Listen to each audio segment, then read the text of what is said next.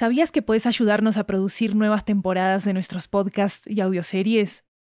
En Estudio 80 ya tenemos a la venta una nueva serie de audiolibros que están basados en nuestros podcasts y que fueron producidos de manera totalmente independiente por nosotros.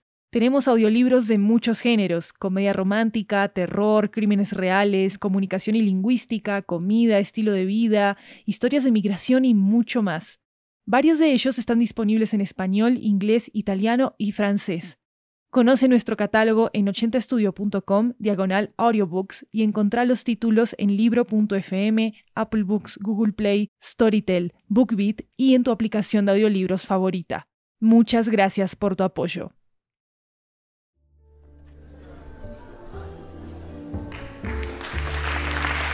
Hola, hola a todas y a todos, gracias por venir. Hoy queremos presentarles un episodio especial desde Buenos Aires, Argentina. Un episodio que es todo un viaje. Bienvenidas y bienvenidos. Vuelo a Plutón. Escrito e interpretado por Andrea García. La última noche que pasé en mi habitación, me acosté boca arriba, miré el techo por unos segundos hasta que recordé el libro de tapa negra que había encontrado ocho días después de la mudanza. Estaba ahí sobre mi escritorio cuando lo abrí de par en par. La ventana de la habitación había dejado entrar una brisa gélida y densa que me enfrió hasta los huesos y que golpeó incansablemente sus hojas. Planetas, ojos, hombres de Vitruvio en miniatura, círculos negros, fórmulas y una moneda griega antigua, un óvulo con la que jugaron mis manos hasta quedarme dormida.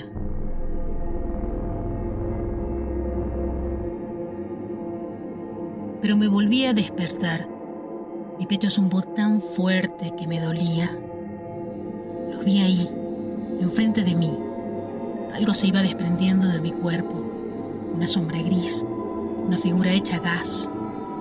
Todo aire, sonido y aroma desaparecieron. En su lugar apareció el pánico y la zozobra al verme flotar sobre mí. ¿Qué es esto? ¿Qué pasaba? ¿Qué era ahora? No solo podía flotar, podía estirarme y alargarme como quisiera, porque no era carne.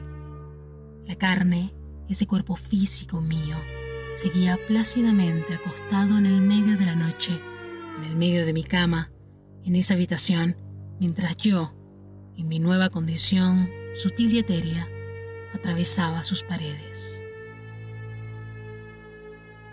Ese fue mi primer viaje, y así se repetiría noche tras noche en aquella habitación, aunque cada mañana al despertar no tendría más que recuerdos vagos que interpretaba como sueños.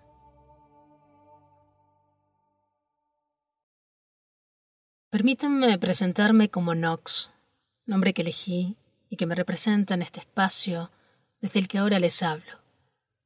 Atrás quedó aquel nombre que me eligieron mis progenitores porque nunca más volví a ser aquella niña de nueve años.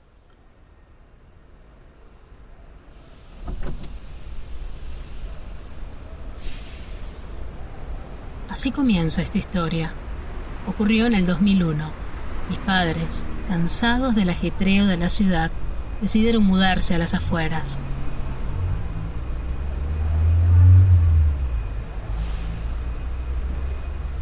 Una noche metieron nuestra vida en el maletero del auto y siguiendo las hileras del tráfico, salimos a la autopista y nos vimos libres de la ciudad. Atrás quedó el bullicio y adelante la naturaleza entera. A los costados y frente a nosotros se extendía un campo enorme, lleno de árboles, y una noche que se hacía más y más oscura. La carretera serpenteaba trazando curvas que aguardaban sorpresas. Y así nos sumergimos al bosque que nos llevó a nuestro nuevo hogar.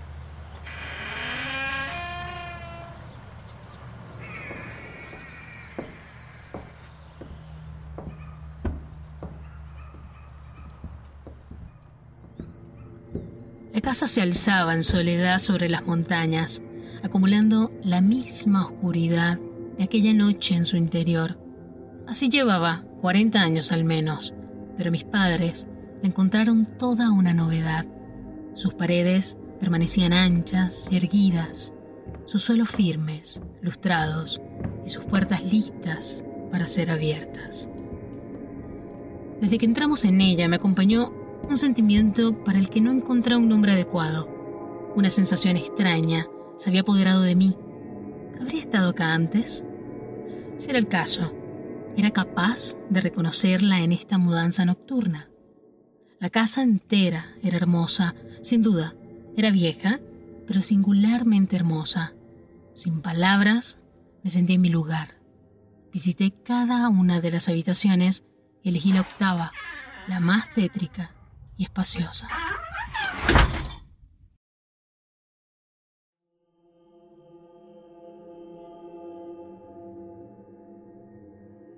Creo que todo comenzó unas semanas después de haber encontrado el libro en una olvidada biblioteca que conservaba la casa. Su tapa de color negro ébano y su título C-A-R-O-N-T-E, Caronte. Estaba tallado en un relieve color gris. Llamaron mi atención, tanto que lo traje conmigo a mi habitación. Desde entonces, todas las mañanas aparecía sobre mi cama. En una de sus páginas, el número cero se repetía como un patrón esparcido en varias hojas.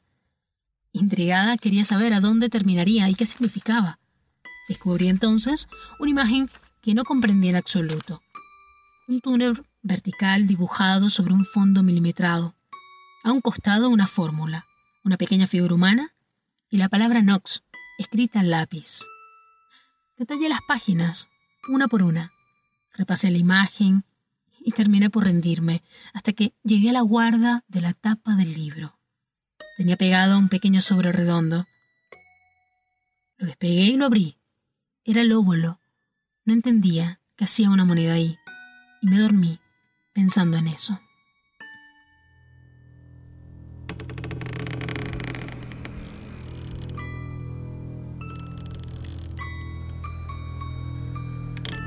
Esa noche la habitación había cobrado vida. Se movía como un animal. Respiraba, crujía. Nunca antes había sentido tal sensación. Me levanté de mi cama sorprendida. Quería encender las luces y ver qué pasaba. Me di cuenta que era mi yo, en mi condición desprendida y transparente, y que mi cuerpo de carne y hueso estaba en la cama.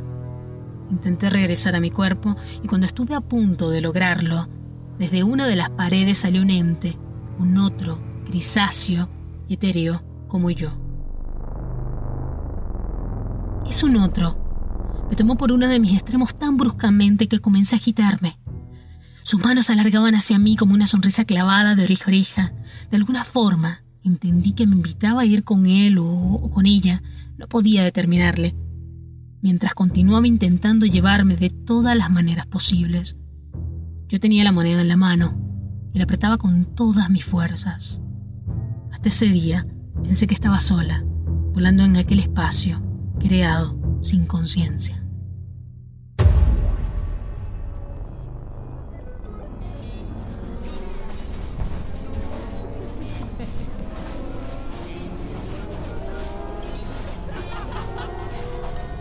Desconozco cuánto duró el forcejeo hasta que logró llevarme detrás de la pared, donde todo, absolutamente todo era oscuro, delineado con rayas milimétricas en verde. Había fuego. Flotamos por dentro y encima de él. Cruzamos piedras enormes que flotaban como nosotros. Luego vi árboles enormes. Sus hojas eran sonrisas que colgaban de los tallos. Había sonrisas sin dientes, sonrisas abiertas y cerradas, sonrisas cínicas que gritaban mientras flotaba encima de ellas. Luego un toro me dio la bienvenida y un perro me lanzó patas arriba a Saturno, cuyos anillos se convirtieron en una pasarela infinita con la que pasé por Urano, luego por Neptuno y luego, tras un silencio insoportable en el que un otro apretó su mano contra la mía, me susurró, Bienvenida, Plutón. Bajé la mirada y vi un río de aguas sucias, señalizado con un letrero en el que se leía Estigia. por el que flotaban cuerpos incompletos, brazos, cabezas, troncos, dedos, que caían en una gran caverna en forma de boca. Una boca que rugía. Miré con estupor y vi la figura de un hombre alto que conducía un barco que pisaba los pedazos de cuerpos. Hizo un gesto con uno de sus dedos señalándome. Intenté soltarme de un otro, a quien finalmente pude determinar. Un otro era yo misma.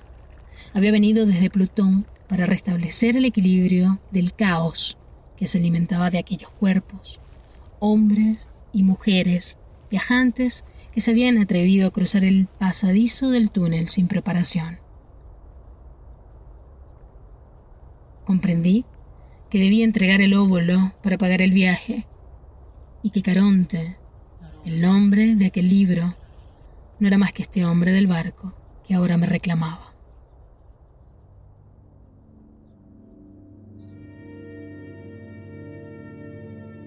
Mi nombre es Nox. Tengo la edad del universo. Pero aquello ocurrió exactamente en este espacio, en 2001, cuando la autoscopia era el sello de aquel nuevo hogar por el cual, ahora, preparo viajantes que quieren un vuelo a Plutón, con ida, sí, pero también con regreso para que ni uno solo se quede sin volver.